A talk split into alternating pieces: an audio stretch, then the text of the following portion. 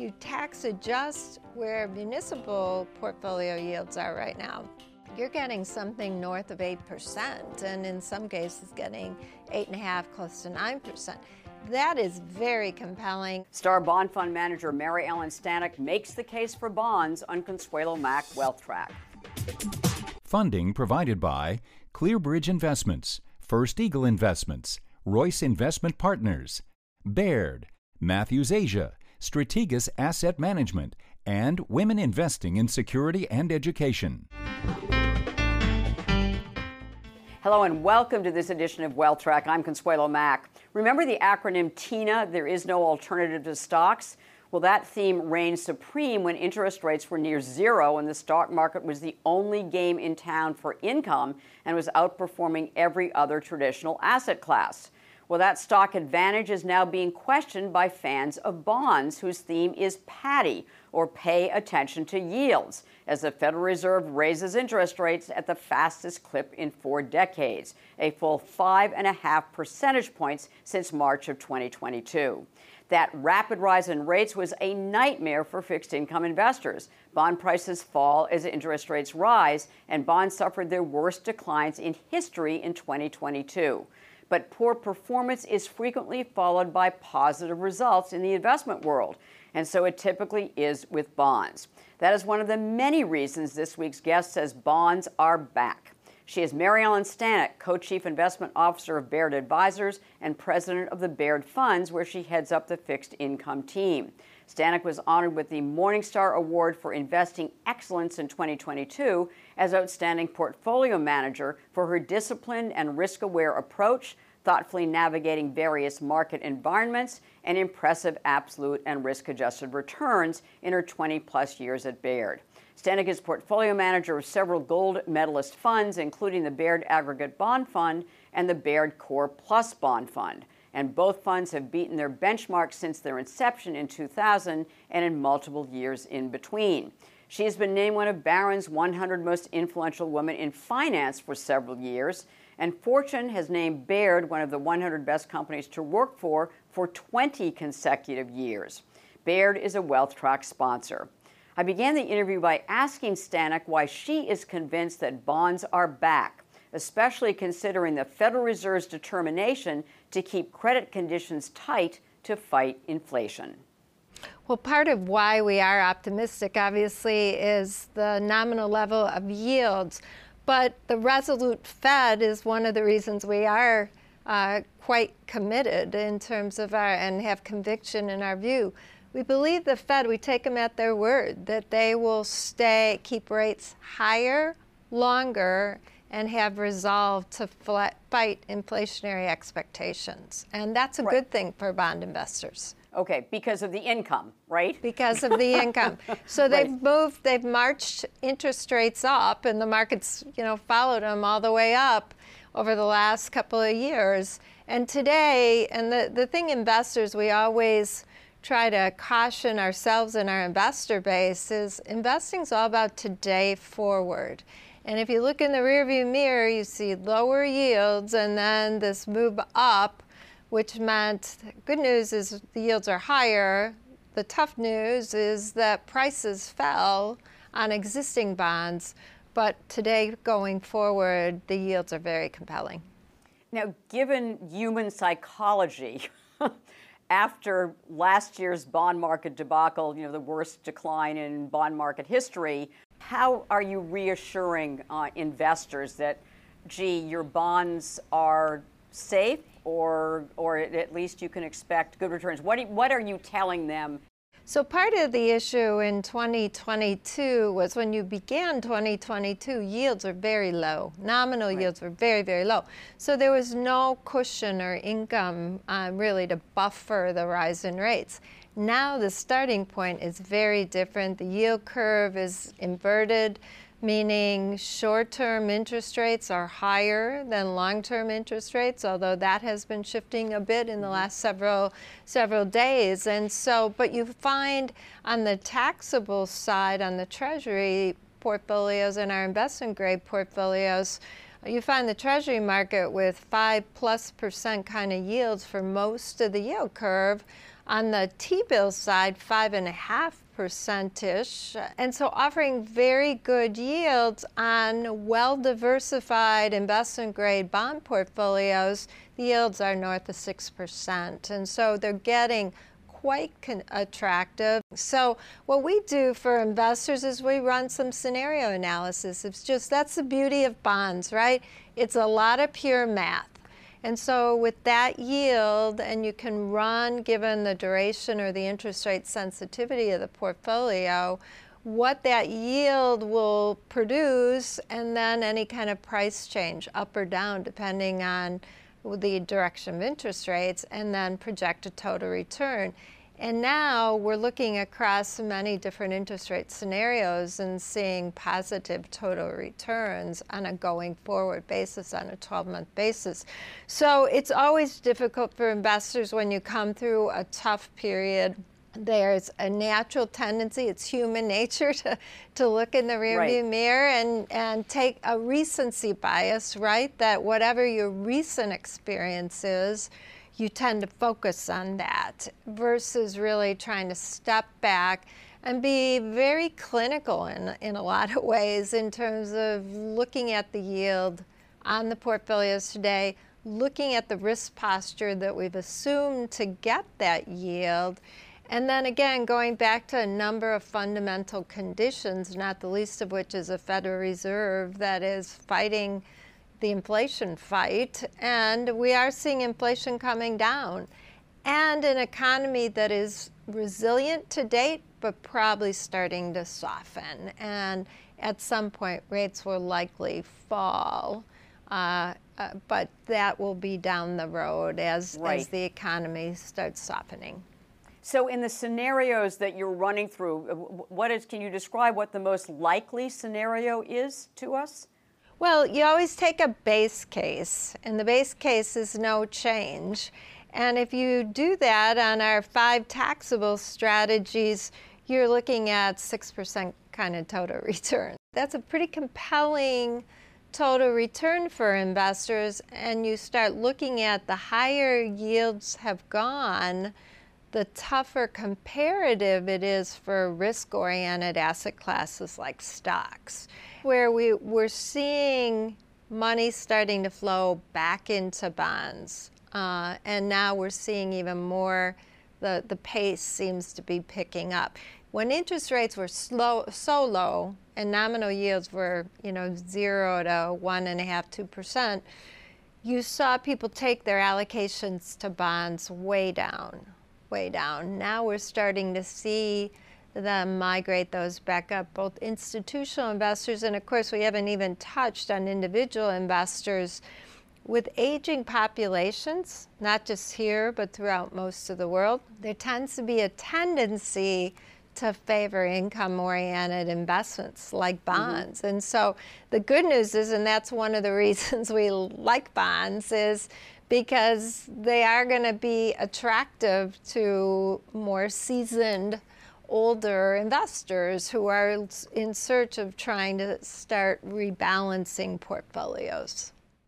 So, in making the case for bonds, Baird came out with a list uh, recently of you know 10 reasons uh, that that bonds to like bonds now, and uh, so one of them was inflation coming down. How much farther do you expect it to come down? The Fed's targeting two percent. Is that a realistic expectation? Well, we're not necessarily expecting 2%, but okay. the Fed, as you say, that is the Fed's target. And so the Fed, the Fed directionally is pointing there. And that's where that resolve or the resolute Fed comes in, that they do not want to ease too quickly and mm-hmm. lower interest rates and run the risk that they really have not uh, fought the full fight against not just reported inflation, but inflationary expectations. And that's what's so important is to make sure that investors believe that you are looking at lower uh, inflation rates. So it is will it be something in that 3% range, 3.5%? But again, looking at the yields now on the portfolios, right. you've got real or inflation adjusted positive yields now on bond portfolios. It has been quite some time since that happened. And, and when you said that, that you were expecting, if you look across the taxable portfolios at Baird, that you're expecting a total return of 6%. So that's the base case. That's basically earning the yield that's existing on, the, on a well diversified investment grade portfolio. Um, if you start getting any kind of drop in interest rates or rally, and at some point we expect that could be the case, you know, your total return could be in that 8% range, 8.5%. Right. If you get a 100 basis point change in rates, you know, an aggregate portfolio could be, you know, in that 11, 12% range. So, right, that, that 100 basis point change would, would be if rates fell 100 basis points, right. If the converse is true and rates would rise another 100 basis points, you've got basically a slightly positive total return. So the math now is very compelling across a wide range of scenarios why I picked the 6% as a base case is that's just simply rates unchanged from these levels. Yep. And no change in spreads. Everything stays pretty much the same, and you just do the math for the next next 12 months. So uh, while rates and the bond market will do what it will do, and they will have interim volatility. Again, when we step back and look at a lot of the fundamentals, we think uh, the case is, is strong for bonds. And, and how much of a cushion uh, does income provide uh, through these you know, various markets with bonds, and especially obviously declines in bonds? So you've got you've got an income cushion. How significant is that? It's it's very big. Again, the math, the income coming off the portfolios every day. You know, you earn a little bit more. It's just a time a period going through time, you're earning that yield. So it is uh, it is part of that buffer, if you will. And right. you look you look over time, and bond portfolios, the income part of of the total return calculation is actually a large part of what drives bond portfolio returns. Uh, the end of the current cycle is near, is another reason that Baird's given uh, the interest rate cycle what we think will happen is not necessarily that the rally, the, the Fed starts going the other direction, cutting rates quickly. We think that they, we take them at their word that they're a lot closer to their terminal rate or being done, and then they're going to try to hold there for a while. And if you're an investor, that's music to your ears because mm-hmm. it means you collect that yield, that higher yield or income for a longer period of time. So again, it's a very uh, important building block for investors in terms of your total return calculation. E- even more compelling on the municipal side. Uh, because if you tax adjust for full taxpayers, if you tax adjust where municipal portfolio yields are right now, you're getting something north of 8%, and in some cases, getting 8.5, close to 9%. That is very compelling, and we think what's driving uh, certainly the, the pure interest rate environment, what the Fed's doing, has certainly a big factor.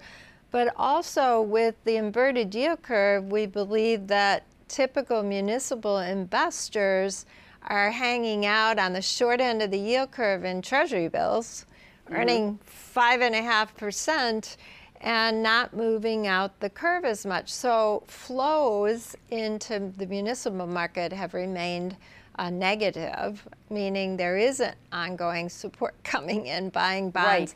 And so probably uh, driving those yields higher than they otherwise uh, would be. So you know, again, we across the board, I, I, would put the caution keep the seatbelts on, or if you don't have a seatbelt on, put one on because the markets will be volatile as they often are later in cycles. And then you add on all the geopolitical uncertainty. And you add on the uncertainty about what's happening in the economy with the labor markets, with the restart of the economy coming off the pandemic and the forced economic shutdown. So there are things about this cycle. There are some trends and characteristics that we recognize from our years of doing this. And there are other things that are actually quite different. And we have a sense that it's just going to take longer, and the Fed, we believe, buys into that, that they are going to keep those or try to keep interest rates higher for longer. And again, we think that just is one of the reasons why we, we like bonds, because you'll earn those higher yields for a longer period of time. Where are the best opportunities that you're finding at Baird? If you look at past interest rate cycles, inversions tend to last about 12 to 15 months. And this one now is 15, almost 16 months old. So it's getting on the longer side of it. And maybe it stays inverted and it will end up being one of the longer inversions we've experienced. But that's usually a pretty good indicator that you're getting later in the cycle and later in Fed movement. Of course, the Fed marches short term interest rates up, typically inverts the curve. The economy starts slowing down, and eventually you'll get the rally ensuing. So, our caution to investors is don't get lured into staying too short too long mm-hmm. because it is very compelling. You, you earn a little bit higher yield, but you don't take much time risk or duration. Right. And that all sounds like a free lunch. And for a little while it is. but as soon as the rally, and that's the thing, we never quite, we don't, we're not market timers. We think that's really tough to do and, and drive results that way. And so once the rally starts, prices will rise, yields will fall, and you'll wish you had gone and started locking in some of those higher yields out the curve. So mm-hmm. to answer your question on where where do they go, it, each individual investor has to answer that question based on their own objectives, right? And so if you're an individual and you're very risk averse, you would have trouble sleeping nights we would not recommend going out, even though it could be very compelling to be out there. You're probably better off in that short to intermediate, particularly the intermediate part of the curve, so that three to seven year area, call it. I am intrigued by uh, one of your uh, assertions in the, the 10 reasons to like bonds now that bonds may beat stocks for the most part, stocks have held up pretty well, mm-hmm. considering all that is going on in the world, the uncertainty about the economy, the Fed in a tightening campaign, quantitative tightening where they're letting their balance sheet roll off. And right. so you take all of that and you go, boy, why why is the stock market doing as well as it has done? So we think there's a bit of a lag. At some point, that will rebalance itself, but it, it doesn't seem like the, the stock market has completely factored all of that in. We try to look at some guideposts on valuation, and one of them is dividend yield versus, you know, versus a 10-year treasury yield and mm-hmm. historical patterns. One of them is real yields and seeing that those have turned positive now. Right, over inflation, right. In a pretty significant way. And, and those are some pretty good indicators that, you know, bonds are, uh, there's a pretty good case to be made for bonds. Let me ask you about the Treasury's indebtedness and financing needs which are considerable. So, over 50% of outstanding Treasury debt comes due in the next three years. Um, about 30, a little more than 30% in the next year. It's way too heavy on the short end with wow. all the all the bill financing. Um, and your point's a really good one because the net interest is rising. That debt, as it matures, is being, you know, reissued or issued out at much higher interest rates. And so, if you think about it, that becomes for the investor, and I'm advocating for bond investors, this is a good time to, to own bonds. But if you're issuing the bonds, and ultimately all of us as taxpayers, those the cost to issue those bonds and service the bonds has just gone up dramatically. Right. Has gone up. You think about it. If the coupon was one and a half percent a few years ago, and now is five plus, five. right? Um, that has been you've more than you know tripled your the cost of, of that now you are mu- much more exposed to these higher mm-hmm. reinvestment uh, rates which in the case of, of the government is what they have to pay uh, to to induce investors in at the end of the day, the government will get whatever it goes to market with. It's just a question of how high the yield has to be to induce investors in. And at some point, will they crowd out other issuers? And that, you know, becomes a, an increasing concern. Mm-hmm. Uh, the bigger, which is one of the points I think you, you implied, as these deficits, the, the need to continue to issue large amounts of debt, right. um, if you end up taking away from other sectors, the more it costs you to issue and service the debt, you're taking it away from productive uses for that capital. And so you also probably are lowering growth rates. Are you losing sleep over that yet? well, that well, there's a lot of reasons to worry, right? We we always say okay. as bond bond managers, we're paid to worry about everything that could go wrong, and hopefully right. we've got an answer and have thought about it and buffered the portfolios and structured them accordingly. But it does, I think, make it to this headwind story of why increasingly we'd be concerned about other risk oriented asset classes like mm-hmm. stocks because you know, they are built on earnings, growth in earnings. And if we paint a scenario where the economy and the overall growth rates are, are lower, it just probably means lower growth rates, lower earnings growth rates as well, which at some point impacts your valuations. Mary Ellen, one investment for a long-term diversified portfolio. Um, in the past, I know you munis uh, were one, small cap stocks were another. What are you recommending now? Today, for sure, for full taxpayers, take a really good look at munis. Um, again, the tax-adjusted yields, if you're in the top bracket, north of eight percent. Uh, in some cases, eight and a half, starting to get close to 9%. So really, really compelling there. Are, are, you specifically recommending locking in longer term, like much longer term rates, or stay in the five to intermediate term? Or well, the intermediate term is is a comfortable place for a lot of investors, right. individual investors, but you know, some of the the core kind of portfolios, which would be more in that oh average maturities of eight to nine years, mm-hmm. you know, that's where some of the best value is. And on the municipal side, uh, that that raw yield is well over five percent, which adjusts to again high eight percent on a right. for a full taxpayer, and then for high tax lo- states New York, California, any high tax states, if you're able to find, you know, any tax exempt issues that give you additional tax preference, um, the, the math gets even more compelling. So it's mm-hmm. hard for me to find well a better a better recommendation for most investors than right there. Nice to be a bond manager right now, especially after a, an interest rate level drought Mary Ellen Stanek. So it, it sounds like a lot of good reasons to say bonds are back. Thanks so much for joining us. Thank you. Always great to be together.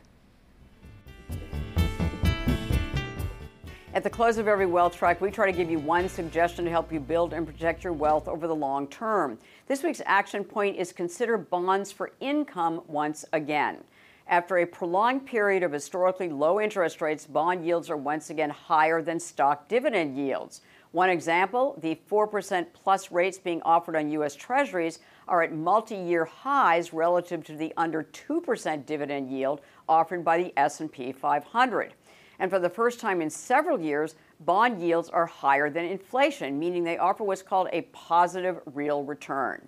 In a recent interview with Morningstar's mutual fund maven Russ Kinnel, which you can see on wealthtrack.com, we talked about his popular Thrilling 33 funds, a list narrowed from 15,000 fund share classes that make the cut based on low fees, Morningstar's medalist ratings, long term performance and fund company quality.